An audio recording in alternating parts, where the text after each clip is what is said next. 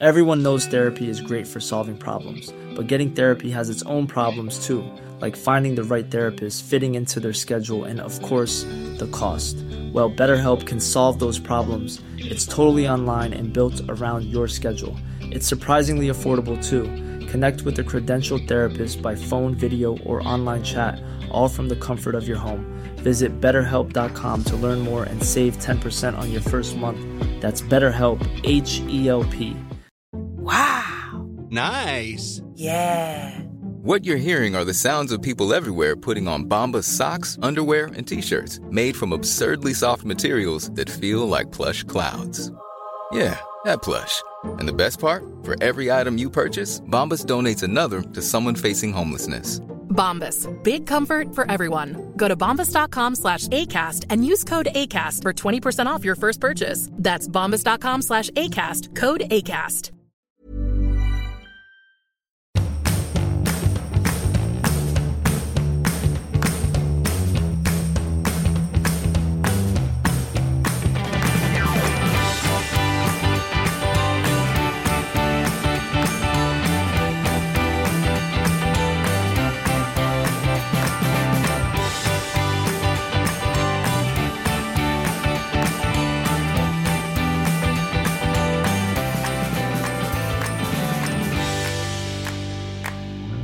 Går det? Ja, men jag sitter här och googlar Martha Stewart. Vad är det som har hänt? Vad är det som har hänt? Den, ja, men, det är bara att jag har snöat in på fifflare. Vad innebär egentligen att vara en fifflare? Vad innebar det liksom för hundra år sedan och vad innebär det nu? Eh, man säger ofta benämner fifflare inom politiken. Han var en riktig fifflare, eller hon var en riktig fifflare. Eh, jag kan tycka att eh, Vanheden och Sickan i, i eh, Jönssonligan är klassiska fifflare. Men, men de är ju liksom misslyckade fifflare som i slutändan alltid ändå lyckas. Alltså de har, de har turen på sin sida. Men fifflare har ju ofta inte det. Nej men precis, för att det börjar med en stor eh, stilig plan som går åt helvete. Ja. Följeseld, vad är det där? Det är en plan. En lysande plan. En eh, fantastisk plan. Kanske den intressantaste plan vi någonsin gett oss i kast med.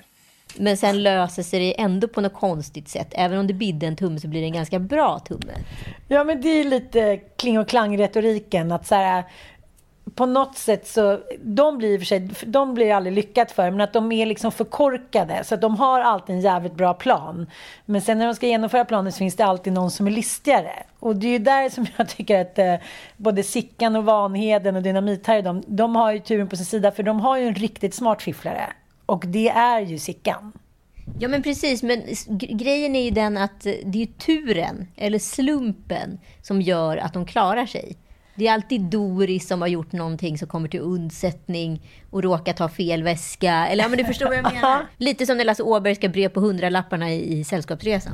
Ja, men det är det jag menar. Men, men då har de ju någon som hela tiden back, som bakom varje framgångsrik man står en mer framgångsrik kvinna egentligen. Alltså en smartare kvinna. Det är lite samma sak. Men om du tittar till exempel på, jag läste om de åtta största fifflarna i historien till exempel. Ja. Då, är det, då tycker jag att, att det som är på något sätt en gemensam nämnare för dem är att de blir för greedy. De liksom börjar droga, de blir, liksom, de blir sexmissbrukare, de liksom får någon så här övertro på sig själva. Att det faller på att de vill ha mer och mer och mer. Eller att de är så här, tänker att de är omnipotenta. De är så här, jag kan göra vad fan som helst och eh, jag kommer klara det. Ja, men när jag tänker på Martha Stewart så är ju hon en fifflare in disguise. En disguise. Ursäkta? Jag trodde det var något så fint franskt ord som jag inte kände till. Disguisandi. En discuss. Disguise. Nej men hon var ju perfekt. Hon liksom eh, inredde ju alla så här rika New York-bors hemma. Jag menar, hon hade ju liksom en kedja. Det har hon ju fortfarande. Ja, ja, ja. Och sen kom det ju fram att hon har så här överklassfifflat med jävligt mycket pengar. Ja, gud ja. Så att hon är, tycker jag, en spännande fifflare. Den, en mer klassisk fifflare är väl den så kallade bankfifflaren. Eller hur? Ja, men typ Wall Street-fifflaren. Det tycker jag liksom dyker upp ganska ofta. Som den här storsvindlaren Bernie Madoff. Och eh, för fem år sedan så hade han, jag vet inte vad det betyder, men Ponzi-bedrägeri då, att han in, liksom lurade sina investerare. Han bara men hittade på att det fanns affärer. Det finns en fond som investerar i det här. Ja, precis. Och han investerade då i 65 miljarder dollar. Otroligt. Ja. Så, men det blev också jävligt sorgligt för det här eh, drabbade också hans son som tog sitt liv. Usch då. Mm. Och även två andra som han hade då lurat. Och det är jävligt roligt nu att han, eller roligt, han sitter alltså, vet du hur länge han ska sitta i fängelse för att ha lurat av eh, de här människorna pengar? Nej. 150 år. Ja, får vi hoppas att han överlever. det, det tror jag inte. När du tänker i fifflare, vad tänker du när jag säger ordet fifflare? Jag tycker, är vi inte alla lite småfifflare? Jo, men jag tycker att alla ska se den här Guldfeber på mm, SVT. Oh. Som handlar om stölden på myntkabinettet. Eh, där liksom chefen för myntkabinettet, liksom, ja, det börjar klia lite i fingrarna. Och grejen var att det var som orsak, liksom föranledde till det här. Det här har ju aldrig uppdagats. Nej. Om det inte vore så att han var från början en passionerad frimärkssamlare och då hade suttit på någon frimärkssamlarmuseum, antikvariat etc. och eh, tjuvat ner ett frimärke i fickan och det hade fångats på film. Och så uppdagades historien. Och när de då började ställa honom mot väggen allt mer så började det liksom brisera en bomb och det visar sig att det är 25 miljoner kronor i mynt som är svindlade. Han står inte för hela delen, det visar sig att det finns fler personer. Men ni måste se den här dokumentären.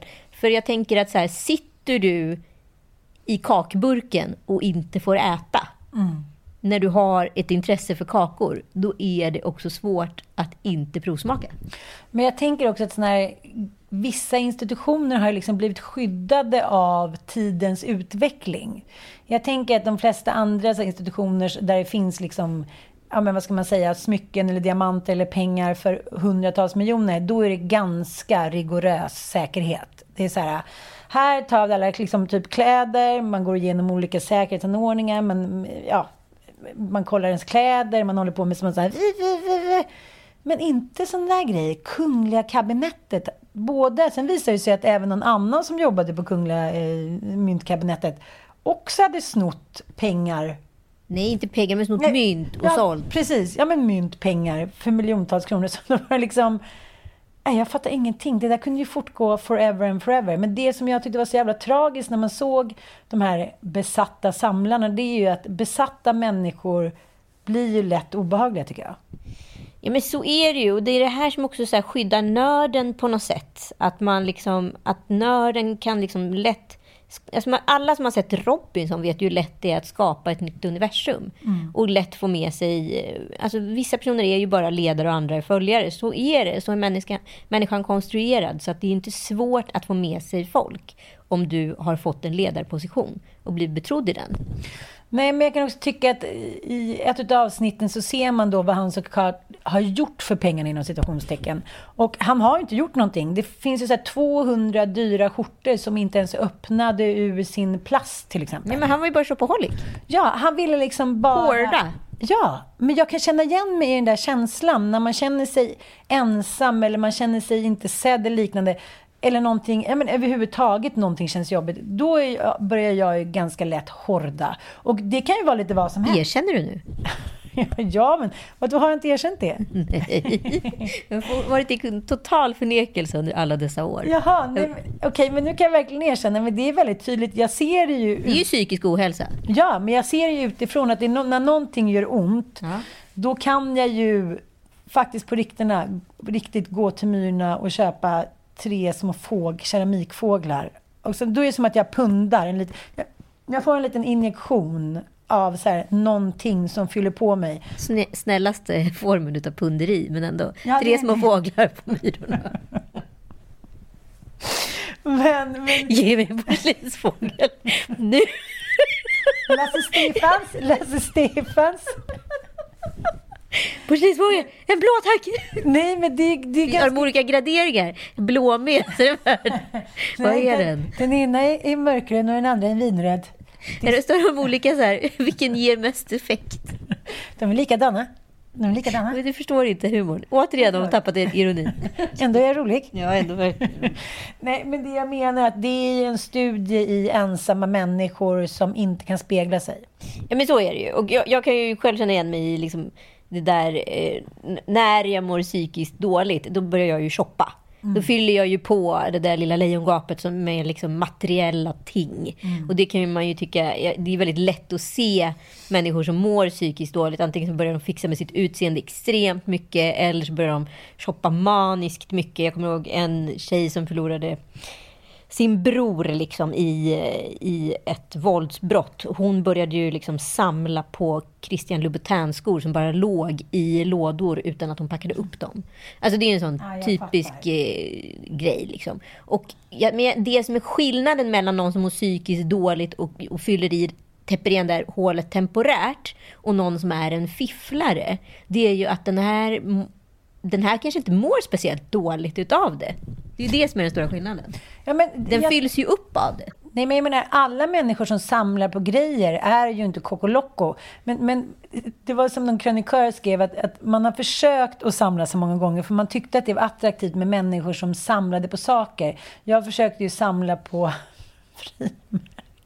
Men den har vi väl alla varit inne och Jo, jag vet. Jag hade mina, där, mina små böcker med frimärken. Men, men man märker ju ganska tidigt om man är en människa som bara blir besatt av en grej. Och så är ju inte jag. Jag vill ju liksom ha samla på mycket olika. Ja, framförallt stolar. Ja, precis.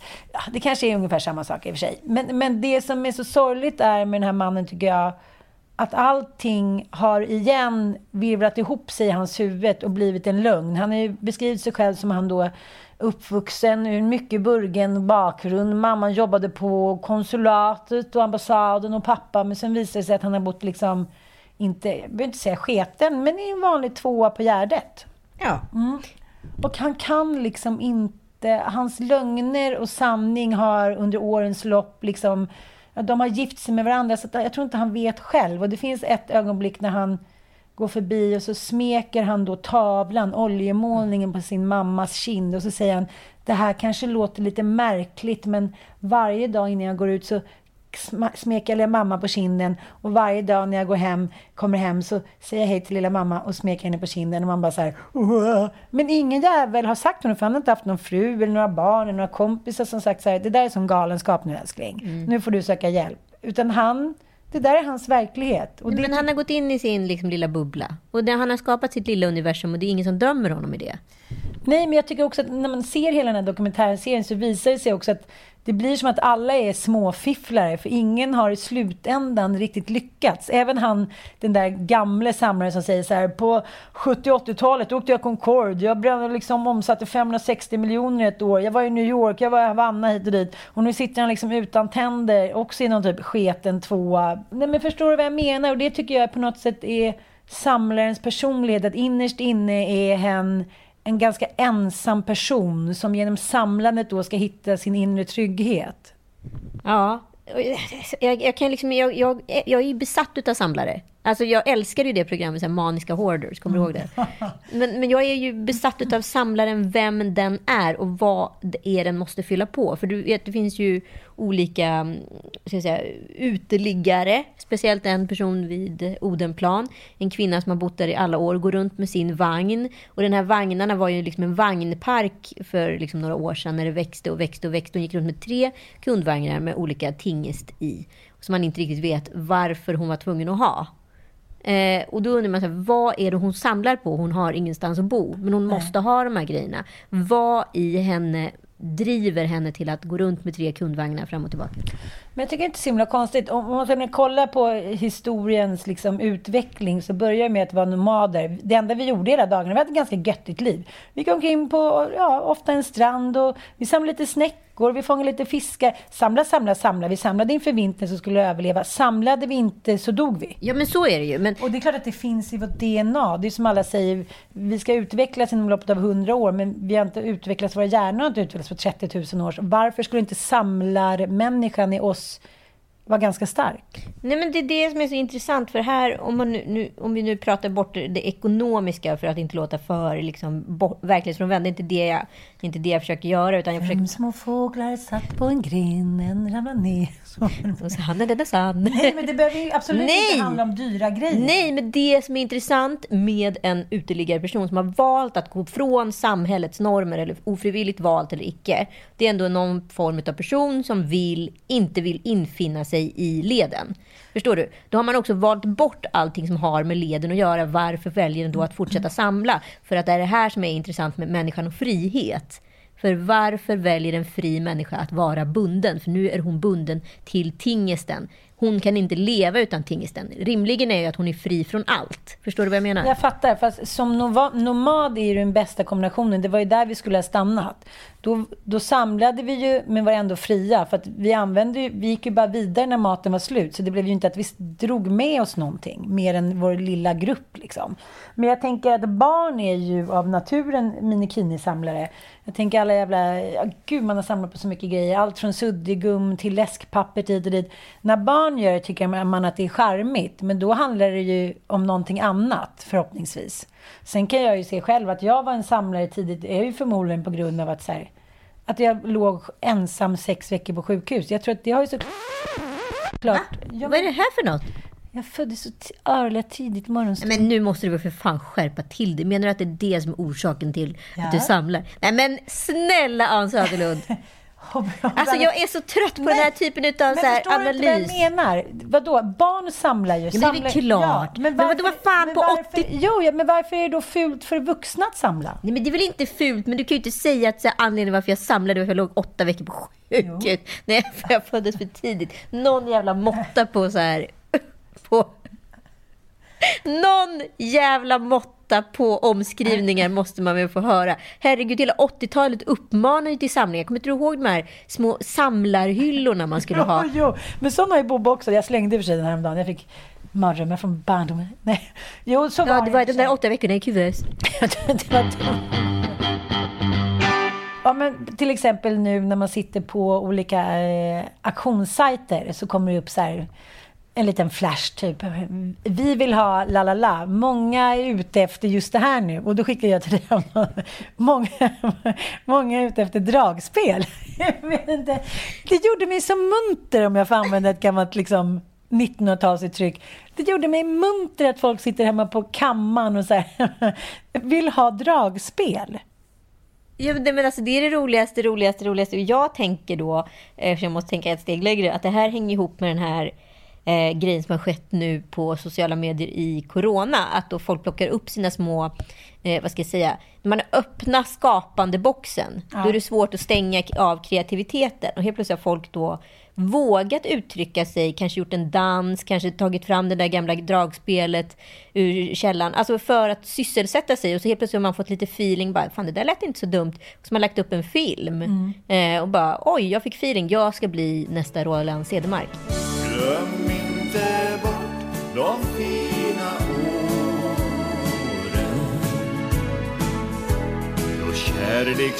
Då Roland. Vet du, han är typ så här 80 bast nu och ser exakt likadan ut. Nej, men jag älskar ju Roland Cedermark. Han har ju liksom också en så här, typ Svenne Hedlund-look. Han har ju en extremt bra look.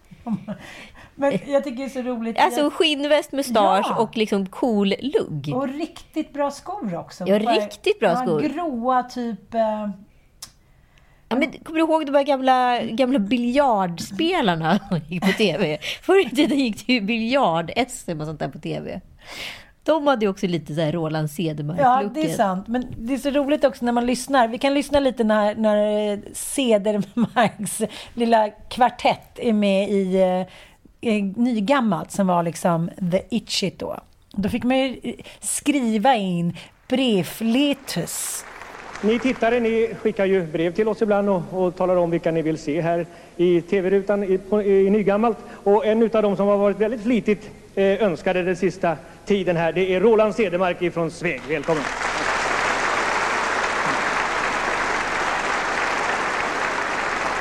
Gladspeleman på dragspel. Ja. Det är väl rätt att säga? Det är rätt. Eh, nu har Roland med sig en eh, trio här bakom sig som inte går av för hacker. Roffe Berg, välkommen. Välkommen. Gitarr. Pelle Höbinger som spelar trummor. Och jag får väl gå ner så Bengt Hansson på basen syns. Välkommen Bengt.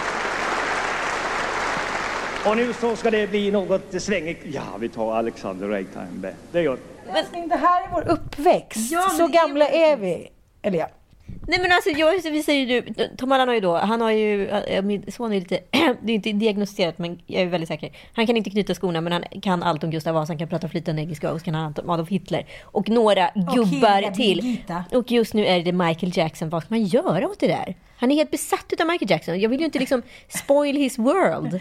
Men vad, vad får han det Nej men jag har ifrån? ingen aning. Nej, men så nu sitter vi och kollar på Hermans historia och de här Herman Lindqvist-programmen de är ju från liksom, de är ju nästan lika gamla som Gustav Vasa själv. Eh, och han går ju runt med någon form av knallblå eller knallröd glasögonbåge i plast och går runt och pratar på sig, sin ny, puttriga nymodiga svenska och så är det alltid någonting med Månsdotter att göra. Den där gamla frillan som blev drottning av Sverige. Och då sa Karin Månsdotter, hon hade jävligt mycket att säga till om den där Karin Månsdotter, eller så skarvade han jättemycket. Skit samma. Han är ju en historiefifflare av rang. Han är ju en historiefilm Ja, av rang. ja. Herregud, det var ingen som kunde särskåda honom på den tiden. Eller? Nej. Sen har han ju liksom klarat sig för att han är en duktig författare och 98 procent har ju någon form av källa. Men de andra två har han ju liksom Ann Söderlund höftat lite. Verkligen han Söderhund. Lund. Söderhund. Söderhund. På Söderhundsön, där Ann Söderhund bodde. Det fanns en man som hette Ann. Nej, men jag älskar ju fifflar. Jag älskar sen när man läser gamla historier. Jag har snöat in på det där. Kniv-Hans som säger Oj, man kan koka soppa på en spik. Jaha, du vill ha flugfiske? Då räddade Kniv-Hans engelsmannen som kom resande från flugfisk. Alltså det finns någonting i det så här. Men det finns ju, det Ja, finns ju lösningsorienterade. det men- finns något fint i det. Alltså inte storfifflarna som arslen, men småfifflarna. Jag vurmar för dem lite grann.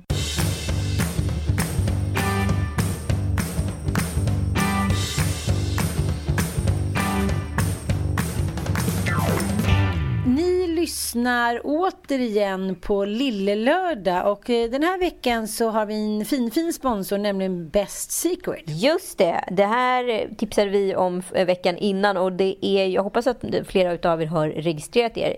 Själv har jag nämligen gått loss den här veckan och köpt en jäkla massa härliga barnkläder. Men också träningskläder som jag upptäckte precis. Jag har faktiskt också köpt massa fina barnkläder, lite surfer dude-aktiga. Jag eh, älskar ju Scotch and Soda väldigt mycket. Ja, de har härliga grejer. Ja, de har så himla fina färger och det är inte så himla mycket så här nu ska killar ha blått utan killar kan lika gärna ha rosa, gult och beige och så är det lite så här California surfer dude och det är jag väldigt, väldigt, väldigt svag för. Själv köpte vi kläder från Mex. De hade jättefina barnkläder upptäckte jag. Köpte du något till dig själv då? Ja, men jag köpte ju träningskläder. Det tyckte jag var lite härligt att upptäcka. De hade ett brett och härligt utbud. Och nu har du också chansen att bli medlem på bestsecret.se. Det är nämligen så här att vi har fått ett exklusivt erbjudande att ge till våra lyssnare. Det är så här att om ni går in på bestsecret.se slash lillelördag, då kan ni också bli medlemmar och få ta del av alla de här fantastiska erbjudandena. Och det är alltså 20-80% rabatt på årets kollektion eller året innans kollektion.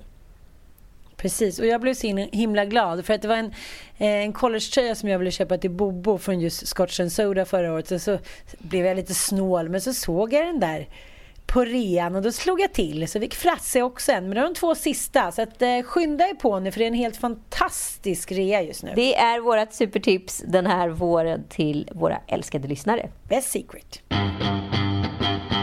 Men kommer du ihåg Elizabeth Holmes? Hon som gjorde liksom succé. Hon, alltså hon fick ju så mycket pengar för Ja. sin Theranos, du vet det här lilla blodprovet som Just skulle det. så här DNA-koda och liksom sortera ut allt och rä- rädda mänskligheten. Men hon fick inte hon typ en miljard? Nej, men hon har fått mycket pengar. Så 9 miljarder dollar har bolaget värderats till. Du skämtar? Hon, hon beskrevs som den världens yngsta self-made billionaire. Och det här är väldigt intressant för att hon existerar i samma era som Isabella Löwengrip. Det är som att hon har ju vunnit, hon har varit så på Forbes lista, hon har ju liksom pratat om att hon har varit den kvinnliga Steve Jobs och så vidare. Det är som att 2018 och 2019 var behov utav kvinnor, unga Fifflare. kvinnor som stod och tog makten. Och ingen utav dem hade täckning för det de sa. Men Elizabeth Holmes, hon hade väl ingen täckning överhuvudtaget? Det var väl bara på Eller hon höll på lite och hitan och ditan. Men, men för vad jag har förstått det som så var det bara en stor jävla scam. Ja men vadå, Isabella Löwengrip sitter i sitt eh, sommarprat förra sommaren. Vi kan lyssna på hur det låter, det är hennes sista ord här. Jag ska till USA. För om jag verkligen ska bli världens mäktigaste kvinna så måste jag lyckas där. Kanske låter jag galen som har den här målbilden. Men jag tror egentligen inte att den är så unik. Vi är många affärskvinnor och män som har mål och drömmar om att bli störst i världen. Men det är få som faktiskt vågar formulera dem och absolut inte berätta om dem för en miljonpublik. Hon ska flytta till USA, hon har sålt allt, hon kommer bli miljardär. Det, men bli världens mest framgångsrika kvinna. Men, men grejen är att det fanns ju ingen möjlighet att göra det här. Men gud vad intressant, för igår lyssnade jag på en intervju, en gammal intervju med Kristina Lund från Babel. Och då sa hon så här, jag, eh, då sa han som intervjuade, men ska inte du ge ut en självbiografi? Det har ju du sagt. Då sa hon det, ja fast det där var ju någonting jag bara sa. Det var ju kanske, ja, jag är lite mytoman. Det var någon som frågade så här, ska inte du ge ut en självbiografi? Och då sa jag det. Så ringde jag till min förläggare och så sa hon, men kan jag nu trycka det? Ja, det, det kan du göra. Men, äh, jag kom ju på att det, hela mitt liv. Det skulle ju bara vara hittepå, så det struntar jag i. Men jag tänker att jag fortfarande kanske kan säga att jag har skrivit en självbiografi. Och om någon frågar, då kan jag bara säga att den är slut på förlaget. Det här är ju lite samma, men i liksom Kristina Lunds fall så ser ju hon det hela tiden och gör men hon hittar på lite, så var ju hon. Hon, hon kunde säga så här, men jag kan inte komma på den här intervjun för jag slog huvudet i, i frysboxen på ICA. Alltså, hon var så här, hon ville inte spela med det vanliga spelet. Hon hittade på lite och alla visste det. Men eftersom hon var det geni hon var så tyckte man så här, men du är så rolig och briljant så att jag köper det. Ja, men hon är ju också, hon är ju litterärt smart här. Till skillnad från de här kvinnorna som då hela tiden, den här lögnen som både liksom Isabella och Elisabeth på något sätt fortsätter upprätthålla. Där man hela tiden ringer media innan man ringer sin kompis och frågar om, om man är på riktigt. Eh, där är ju Kristina smart och ändå så här, typ checkar av med en förläggare eller har åtminstone självmedvetenheten att förstå att det här är inte normalt. Eh, varken Isabella eller Elisabeth har ju haft någon form av självspegling i det här. Och nu vet ju vi lite om hur Isabellas hemsituation ser ut. Hon har inte liksom haft supernära kontakt med sina föräldrar. Eh, det verkar som det skiter sig med ganska mycket polare. Alltså det, hon har suttit som en ensam liksom Elsa i Frost uppe på sitt isslott liksom, och eh, skapat en egen värld. Men, och ingen har valt att här, säga till henne att det här kommer inte hålla. Fast jag, jag kan tycka att det där, jag kan förstå liksom hela hennes, vad ska jag säga, hennes, det är samma betingelse där. Att man inte har någon som ser efter en, man har ingen som speglar en, man har ingen som är så här, men hörru du Anson. Och det där kan du väl själv känna igen dig lite grann i? Men gud ja, absolut. Ja, och det är liksom till hennes försvar, jag vet ju ingenting om Elisabeths bakgrund, är att när man inte har liksom sin klan runt sig, utan man får hitta på lite regler, alla Pippi Långstrump om vi nu ska säga så så är det klart att det sker knasigheter. För att det ska finnas alltid någon som är över, någon som är äldre, någon som är visare. Och det är lite som Kristina Lund säger också, att så här, det räcker ju inte med att bara vara förälder. Man måste ju vara en klok och smart förälder också. Man kan ju inte bara skämma bort dem. Och det finns någonting i det att man tänker att man ger dem bara massa kärlek. Man försöker skapa förutsättningar som har ett härligt liv. Men så blir de så här bortskämda små jävla brats. Som inte klarar sig själva för att de har en hittepåvärld. Det som blir intressant här det är ju att i den tiden som Kristina Lugn växte upp, det fick ju vi då som kvinnor på den tiden veta att vi skulle bli vid vår läst Eh, att äldst vet bäst och så vidare. Under tiden eh, 2018-2019 så hade den unga kvinnan fått makten efter metoo och så vidare. Där var det ju så att man hade vänt på perspektiven att den som var yngst visste bäst. Så att där fanns ju aldrig den där äldre speglingen och var det någon äldre som ibland då sa till att det här håller på att bli galenskap, då fick ju den veta att den levde. Så de här kvinnorna blev ju liksom uppburna utav det allmänna trycket. De var, det fanns ett behov utav dem. De blev liksom en landsmoder ofrivilligt. Men jag måste också dra snabba paralleller till Tiger Woods. Ja, men vänta. Isabella Löwengrip blev ändå affär, alltså affärsvärldens liksom mäktigaste kvinna inom näringslivet. En fucking jävla googling bort en googling bort och hon inte hade blivit det. Alltså så är det ju. Hennes bolag omsatte inte så liksom, mer än vilket annat bolag inom hennes industri som helst. Det fanns inga pengar, det fanns jävla mycket luft liksom. Så snälla, söta rara, jag vill veta. Det är inte så, det, inte, var inte så att det var ett enväldigt beslut. Hur har de här diskussionerna gått? Varför valde man henne? Jo, för att samtiden var i ett behov av henne. Ja, så att jag tycker så här, alla spelar med. Alla har liksom skuld, tycker jag. 100 procent. Och det blir också väldigt tydligt, tycker jag, när man också ganska hårt och drastiskt blir nerputtad från sin tron.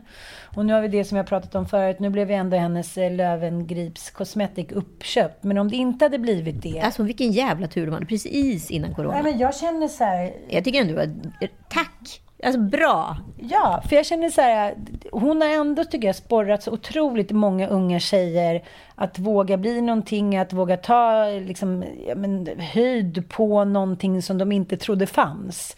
Så att jag kan ändå känna så här, hon har ju i alla fall slitit jävligt hårt. Sen så tänker jag så här, man umgås med miljardärer, man börjar knulla med miljardärer. Eh, man får kanske indikationer av miljardärer att de backar en. Och så helt plötsligt så står man helt själv. Och har man då inte liksom La Familia, som du och jag inte heller har. Nej, men då är det jävligt lätt att så här, förlora fotfästet. Men ja, vem som helst kan ju bli fartblind. Det är ju fifflarens liksom, grunddrag att bli fartblind. Precis som i myntkabinettet. Ja, ett mynt blev 35 mynt. Mm, för det var ju så lätt. Och det är samma sak där att utbudet gör ju fifflaren. Fifflaren, liksom, vi har ju väl alla en liten fifflare latent i oss. Det är ju ungefär som barn, så säger man så här. Lilla Pelle, tog du Anders liksom eh, bil? Och då kanske det är så här, Anders hade 633 bilar och Pelle hade en. Det är klart att han är där hemma. Varför slinker inte en liten bil ner i fickan? Det är fullt förklarligt. Apropå fiffleri. Det finns känslomässigt fiffleri också. Det är det här som jag funderar på. Det här det uppstod nämligen ett bråk i helgen. Eh, hemma vid, hemma vid. Och det, blev, det är faktiskt ganska intressant bråk. För det finns två rätt och två fel här. Har du bestämt? Nej, men jag tror det. För jag var tvungen att provtrycka det med några vänner faktiskt. För att jag var så här, jag vet inte vad som är rätt och fel här. Och det Ja. kanske inte finns ett rätt och fel. Men eh, vi, vi tar ändå incidenten så, Ja. så liksom, eh, kan vi diskutera den. Hur som helst, vi firade tre år förra veckan. Jag och min kära sambo. Eh, och han ger mig då en, eh, en vandring på Kebnekaise. Jättefint ju. Ja, så bra Ja. affär. Eh, Present. sa- så, vad sa du? Så bra business alltså. Så bra present. Älskar vandringssägner. Ja, det ska bli intressant. Eh, Eller blev du glad? Ja, men jag blev jätteglad. Alltså, det är verkligen en dröm. Jag, min dröm är ju att vandra liksom, eh, norska fjordfjällen eller typ Kebnekaise.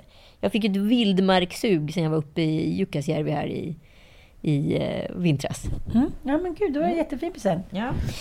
Äntligen. Hur, hur som helst så eh, köper han också då blommor till mig.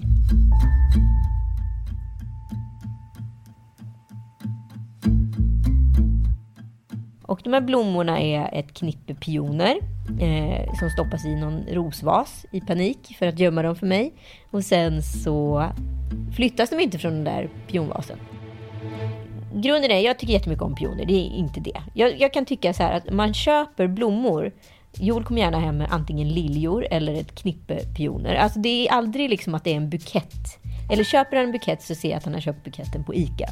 Förstår du? Det finns ingen kärlek i buketten. Jag fattar. Det är bara en handling av plikt. Ja, exakt. Så här, Kvinnor gillar blommor, då köper jag blommor. Alltså det är så enkelt. Jag har ansträngt mig, står det i hans huvud. Eh, och jag köper ansträngningen, jag tycker den är fin. Det är en fin gest. Eh, men jag blir också sårad utav att ansträngningen är så begränsad. Han vet att det vackraste och underbaraste som gör mig så lycklig på jorden, det är en bukett från en blomsteraffär här i Stockholm. De heter Brun och de sätter upp de vackraste buketterna på jorden. Det ser ut som att någon har varit ute på en sommaräng och liksom plockat blomma för blomma med omtanke och sen knutit den här buketten och satt ihop. Och de här buketterna får jag ganska ofta av mina tjejkompisar utav olika anledningar. Mm. Och det, det gör mig så lycklig, så lycklig, så lycklig. Men utav honom får jag inte en sån bukett, utan då får jag en, en enhetlig bukett med pioner eller med liljor. Och jag tycker inte om liljor, men det vågar jag inte säga till honom. För jag blir ändå glad för handlingen. Men nu rann det över. För att jag upptäckte då att den här pionbuketten som då hade fått då förvisats till en liten avskild hylla. För jag hade redan en brunbukett på bordet. Eh, då hade slut på vatten och de här pionerna hade gått från knopp till 100% vissna direkt.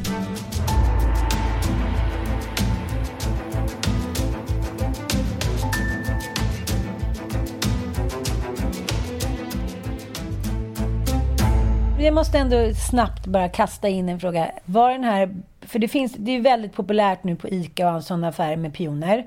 Så då köper man ganska fina pioner för typ 89 kronor. Eller hade han varit på en blomsteraffär? Han säger att han har varit på en blomsteraffär och köpt de här. Men de var ju liksom bara ett knippe med väldigt mycket blad. Och så några knoppar. Och då hade de Ah, Gud, det låter så... Men du vet, det här är värdering för mig. Liksom. Då hade de stoppats ner i en vas och sen så hade de ställts på en hylla och sen så hade den här vasen då under helgen fått slut på vatten så pionerna gått från blomma till vissen direkt. Och då blir han irriterad på mig att jag inte tar hand om mina blommor.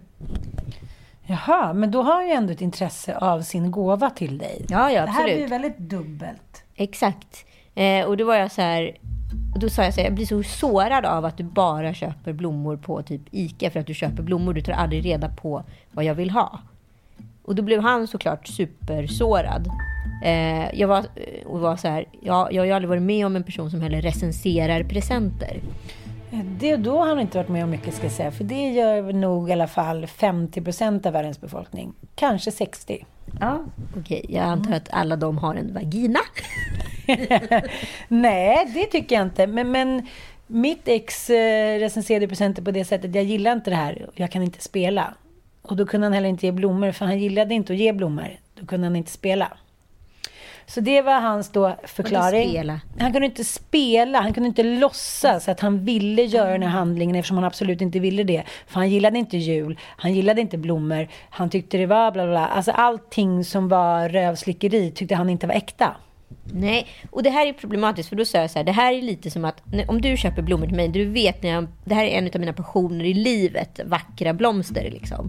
Om du då går och, så här och köper blommor, det är lite som att jag alltså, så här, vet att han älskar fotboll. Att jag så här, han gillar fotboll, jag köper ett par biljetter till Hammarby som inte är hans lag. Alltså det är samma liksom, jag sa det här till honom, det är samma typ av ignorans i det. Ja, det skulle inte ske ända in i helvetet. Nej, och vilken för- förolämpning det hade varit. Han skulle aldrig kunna ta emot en present. Det är lite samma sak som att köpa blommor och skita i vad man köper. Du gillar ju blommor, då får du blommor. Ja, och det här försvaret att, det är så här, att marknaden och kommersen har skapat så här romantiska gåvor stämmer inte. För att vackra ting, är det som fått, vackra ting och kultur är det som människan fått ja, och mat. Skönhet sanning och sanning är skön. Precis, så att, säga, att det där är bara att hitta på. Men jag tycker överlag så finns det en jävla skitstil.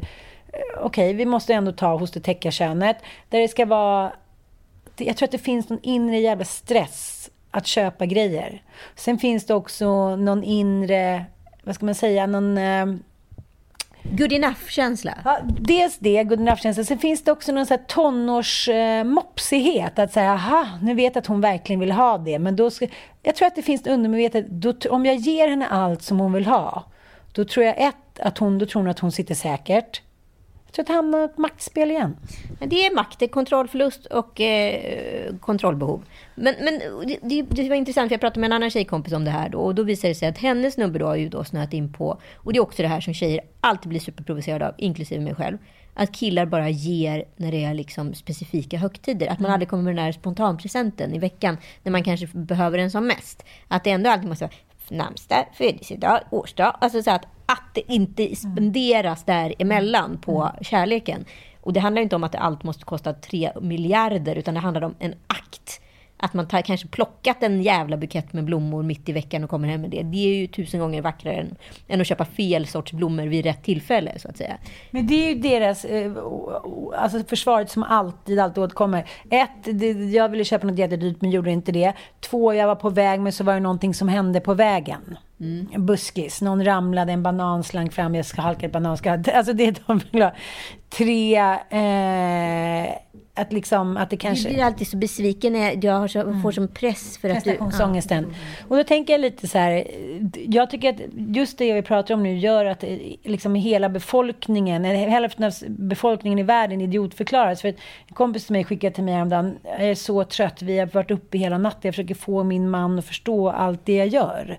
Att det här kommer inte gratis, att det är härlig mat eller fint hemma, eller att jag fixar med hans barn som egentligen inte är mina, bla bla bla. Jag är så jävla trött för, på att jag inte kan få en jävla uppskattning för det. Men nu går jag här och köper, när jag köp, köper mina pioner, förresten, reapris på ICA nu 49 typ kronor. Då skickar jag tillbaka en så här rutten solros och jag bara, och den här köpte jag till mig. Alltså det är lite så här, Ännu en sak som vi förenas i. Vi stod i köket för hundra år sedan och drog i grytorna och männen var ute och liksom pippade med andra på Berns. Det är lite så här, ja, vi. Att vi ska, ska vi då bara konstatera att det är så karlaslokar är? Då, I'm not in baby, I'm out. Jag bara lite så här, vad är liksom... För det känns ju lite som minsta motståndets lag här. Risken finns nu också att det här har ju blivit en enorm kränkning hos honom. Jag fattar. Ja, så att nu kanske risken finns att han då inte vågar köpa blommor alls. Fast det är också en skitursäkt. Då är det lite så här, okej, okay, om kvinnor, så här, om 99 av 100 kvinnor gillar den buketten, den väskan, bla bla bla, så här, men köp det då. då. Jag pratade med en annan väninna om det här och frågade hur hon och hennes man hade löst det med presenter. Det visade sig att han har då snöat in på eh, ett specifikt ämne som mm. han älskar. Vi kan, säga att, vi kan säga att det är en stad mm. som den här mannen tycker väldigt mycket om. Och eh, det har tagits massa vackra bilder från den här staden under årens lopp. Hon har inget intresse i den här staden. Men mannen har då börjat varje födelsedag, årsdag och så vidare har han specialbeställt något porträtt från 60-talet signerat utav den här till henne i födelsedagspresent. Fast egentligen är ju det en present till honom. Det är en gammal klassiker. Det är en gammal klassiker. Vi gjorde en sketch om det här i Mammor med mig och David Sundin där jag fyller år och han ger mig presenter. För det är en återkommande grej. Kvinnor får så fruktansvärt usla presenter mm. av sina män. Stekpannor, dammsugarpåsar, abonnemang, alltså vi har, we name it all. Liksom. Och det slutar med den här eh, sketchen att eh, huvudpresenten som då frun, det vill säga jag tror är en bil, är en Åker gräsklippare som han springer ut och glatt och provkör direkt. Så han har ju också då köpt presenter bara till sig, men då kamouflerat det med henne. Ja, men ja, den kommer jag ihåg. Ja. Ja, nej, men och så är det ju också mycket. Att man får presenter som man egentligen vill ha själv.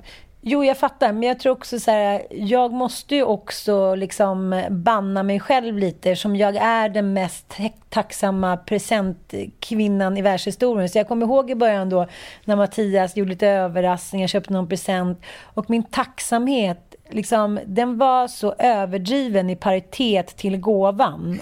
Att det blev liksom pinsamt för honom. Han var så här, okej, okay, du har fått tre par trosor och en liten parfym från typ Victoria's Secret. Och du, så här, vadå, uh, du strösslade rosenblad på golvet och nej, julade? de här presenterna var så lycklig hit och dit. Och han hade varit tillsammans med en ganska liksom foxig tjej innan och fick väl slita hårt för att liksom få ihop någon liten gåva. Så då tror jag att jag själv också satte lite liksom den väldigt låga ribban på 2-3 millimeter. Att så här, fan hon verkar vara en ny tacka hur man än är lite. Och jag tror att det också kan ha smittat av sig på allt möjligt. Allt från liksom hur man älskar till man hjälper till med ungarna. Du stönade för högt första veckan. Ja, men liksom för tacksam. För tacksam. För mm. kåt, glad och tacksam. Är alltså inte bra. Nej, jag tror på det. Du har dina tre första veckorna. Då är du the general bitch. Liksom, du är älskvärd, men du är också så här, ah, men fucking, du är Coco fucking Chanel. Ja, man sätter standarden för relationen ja. där. Satan vad de tjatade på den där spetiga kvinnan som borströkte och får vara ihop med henne. Hon var liksom så älskad. Men hon satte sina spelregler själv och det är väl det man ska bestämma sig för redan från när man är liten, alla pennish style. Om det är någon gång i livet man ska fiffla så är det fan i mig med kärlek de första tre veckorna. Mm, det är verkligen kärleksfifflaren, en del i en ny tv-serie av Ann och Anita. Jaha, du sa utav Ann, sa du bara. Fifflar du bort mig? ja, men apropå det här, och så kom ju då såklart, när man då har satt igång snöbollen av bråk runt det här ämnet, kommer ju en annan grej upp. Och då var det också så här, En gång så bjöd jag dig på restaurang och då bytte du restaurang. Så jag har inte vågat bjuda ut dig. Då blir man ju lite så här, men herregud, hur lättkränkt kan en människa vara? I, i, vad är det med den manliga sårbarheten runt detta? Nej, men jag tror också att så här, mamma har funnits där och fixat så mycket. Så när de själva ska göra så tycker de att det är så otroligt fin gest att de har gjort det här. Så de tänker att ingenting har hänt sedan de var fem år. Och då, jag menar, när Boba ritat en teckning eller gjort någonting eller kommer med en blomma eller sytt någon ful skit på dagis. Då är det klart att jag är så här, åh, åh, åh, med allt. Så sytt någon ful skit på dagis. Som alla som då har också ritat upp så 500 ark av Michael Jackson-teckningar. Alltså så här, alltså hur, och vet du vad han sa till mig förra veckan? Du tittar mycket mer på Pennys TikTok än du tittar på mina teckningar. Jag bara, men dina kommer i kvantitet. Den kommer liksom... En. En var tredje dag med kvalitet. Det är en jävla skillnad. Men jag tycker, förstår du sårbarheten? Jag förstår, men jag tycker också att men om vi nu ska gå tillbaka till Kristina Lugn som ändå på något sätt eh, understryker att man ska vara en klok fifflare, som är samma sak som att vara en klok förälder, så måste man ju också ibland ja, dechiffrera då hur till exempel det ser ut i syskonställningen, liksom, som i morse då när, när Bobo säger så här, Gud, har Ilan ritat den här tavlan? Då var han alltså bara sju. Hmm. Alltså, alltså, ja, han, han är ju den som har varit verkligen bäst på att rita. Du, du är bra på mycket annat, men, men Elon var verkligen duktig på att rita. Ja, jag fattar. Det är ju ingen liksom, offentligt påhopp på, på, på Bobo om man lägger fram det så. Han blir inte sårad, han ser ju själv. Det här är ju en, en, en art piece av, av en mästare. Medan han liksom, ja men små grejer hit De är ju gulliga, men de är som vilken sexåring som helst. Liksom. Så jag, jag tänkte på det också igår kväll när det var det stora fiskdramat vid Norrmalmstorg. Vad hände? Kan du återge det här på ett teatraliskt sätt? Kan vi få lite musik på det här? Uh, ja. Och så försöka att vara väldigt tydlig i din återgivning. Mm.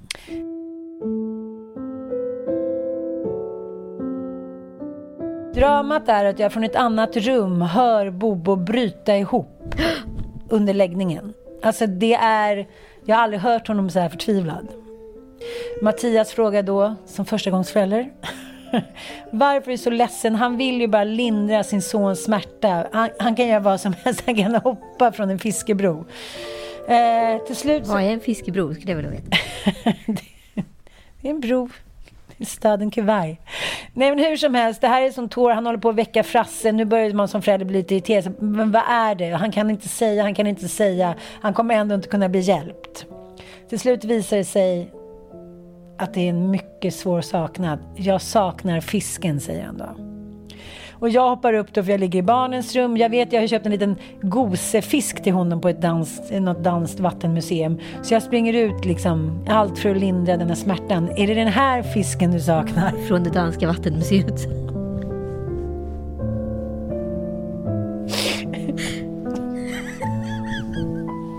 det danska nu. Hur som helst, det var inte den gose fisken i orange och grönt från Vattenmuseet utanför Köpenhamn. Utan, ja, då tänker vi så här, det var, är det Nemo? Vi vill liksom hitta en förklaring. Finns det någon bok? Nej. Efter mycket om och men, han flera gånger har sagt ni kommer inte kunna hjälpa, ni kommer inte kunna hjälpa mig. Han förstår att vi kanske kommer förlöjliga honom. Och till slut så börjar ni skratta ut från andra rummet Men jag säger nej jag måste respektera barnets känslor. Då är det alltså fisken som Ilon råkade kölhala på Gotland i somras som han har börjat sakna.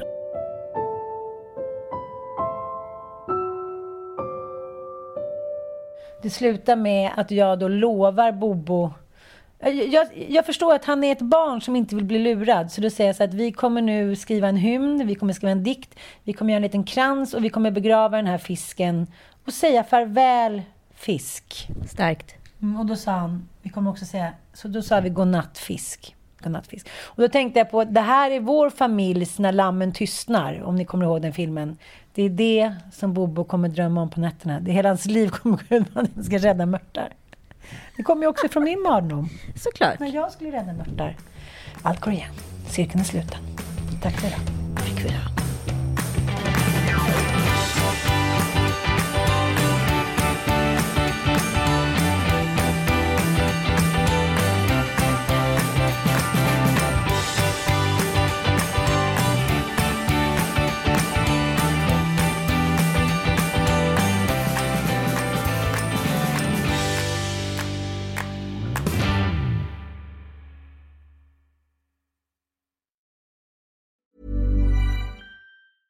Mom deserves the best, and there's no better place to shop for Mother's Day than Whole Foods Market. They're your destination for unbeatable savings, from premium gifts to show-stopping flowers and irresistible desserts. Start by saving 33% with Prime on all body care and candles. Then get a 15-stem bunch of tulips for just $9.99 each with Prime. Round out Mom's menu with festive rosé, irresistible berry chantilly cake, and more special treats. Come celebrate Mother's Day at Whole Foods Market. Hey, it's Paige DeSorbo from Giggly Squad. High quality fashion without the price tag. Say hello to Quince.